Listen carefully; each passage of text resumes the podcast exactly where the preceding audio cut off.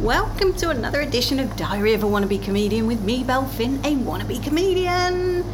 And I have been a comedian this week, so I will talk about that in a minute. But first of all, I joined the gym.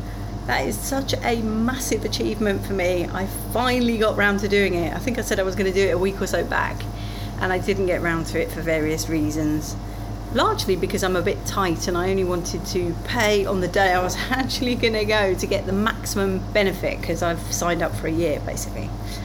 And that didn't pay off. Just a little note of caution they put the prices up in between, so I probably would have saved money if I'd have done it a couple of weeks ago.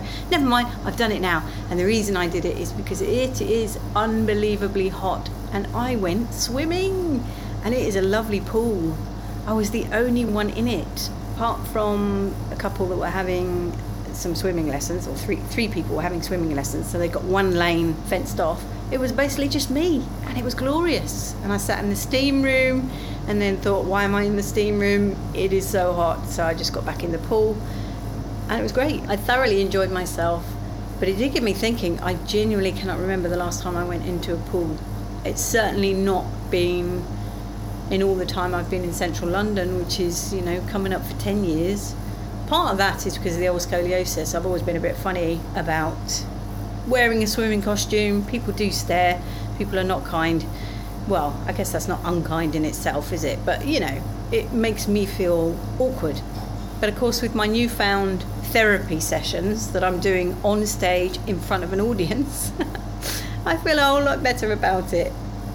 So that's the gym the gigs, I did two gigs this week. I did one on Monday, which was an American style open mic, and I got up on the stage and said I didn't know what the difference between an American style and a UK style open mic was, so I just bought a gun, which got a huge laugh actually. I was quite surprised.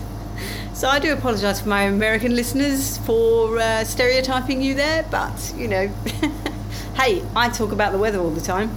We've got to keep these stereotypes going. But it did get a laugh. The difference is it transpires that it just goes on forever. Basically, it's a list and anybody can turn up, sign up, and you pretty much perform, and then you can go. So if you're towards the end, you are performing to a tiny line at the back of the room. and it's just it was just really odd. It was a very big room and there was just nobody in the front seats and everybody was sat at the back. So you've got this sort of muted laughter coming out of the darkness.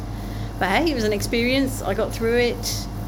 I learned a few things about telling jokes that I'm not doing very well. That is the point, I guess, of practicing. But Tuesday was much better. Tuesday was ping pong, and that's a little more user friendly.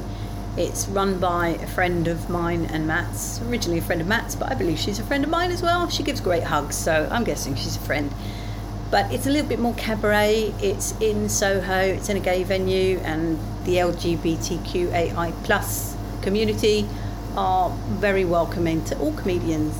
I actually had a really good gig, so much so that the audience started laughing before I'd even delivered a punchline. They were way ahead of me. And that's one of the ones I was struggling with actually, have been for a few days. So I realised I changed the way I delivered it, and I realised that's the trick. You just got to deliver it in a different way, and then people get it and they laugh. A really nice chap came up to me at the end actually and said he really enjoyed my set, and I quote, he was pleased to see somebody who'd actually written some jokes and delivered some jokes. I was like, oh, the shade on some of the other acts. So one of the acts that was very good, that did tell jokes, I might add, was Matt himself, my friend Matt. He did this as Matt, not as Larissa, this is his straight set. and he was very funny. It was very good because I haven't heard it for a while, so I enjoyed that very much. He also sang a few songs. The lovely cat was as delightful as ever. She is getting to be a really good host. I mean, she was always pretty good, but her jokes are seriously good for someone who's, you know, telling jokes in a second language. She leans on that Thai stereotype very much, and it really works for her. Very good night all round. I'm going to perform there again, I think, in November from memory. So I shall look forward to that. And then the other piece of news, nothing to do really with creativity or comedy, but a personal woohoo. Prisoner Cell Block H is being run from the beginning on Channel 4. No, not Channel 4, Channel 5. I just love Prisoner Cell Block H so much. I remember watching it in the 80s. And then I actually owned the entire box set. So I watched all of them, oh, I don't know, 10 years ago, something like that and thoroughly enjoyed it again. And now I'm getting a third run at it. So awesome. I'm sure there's people out there that have no idea what I'm talking about, but it's real iconic Australian soap. Started in the 70s actually, and it's about women in prison. It has been remade, I believe. I've not watched the remake because I just don't think you could improve on the original with the wonderful Bea Smith, Queen Bee. If you get a chance, check it out.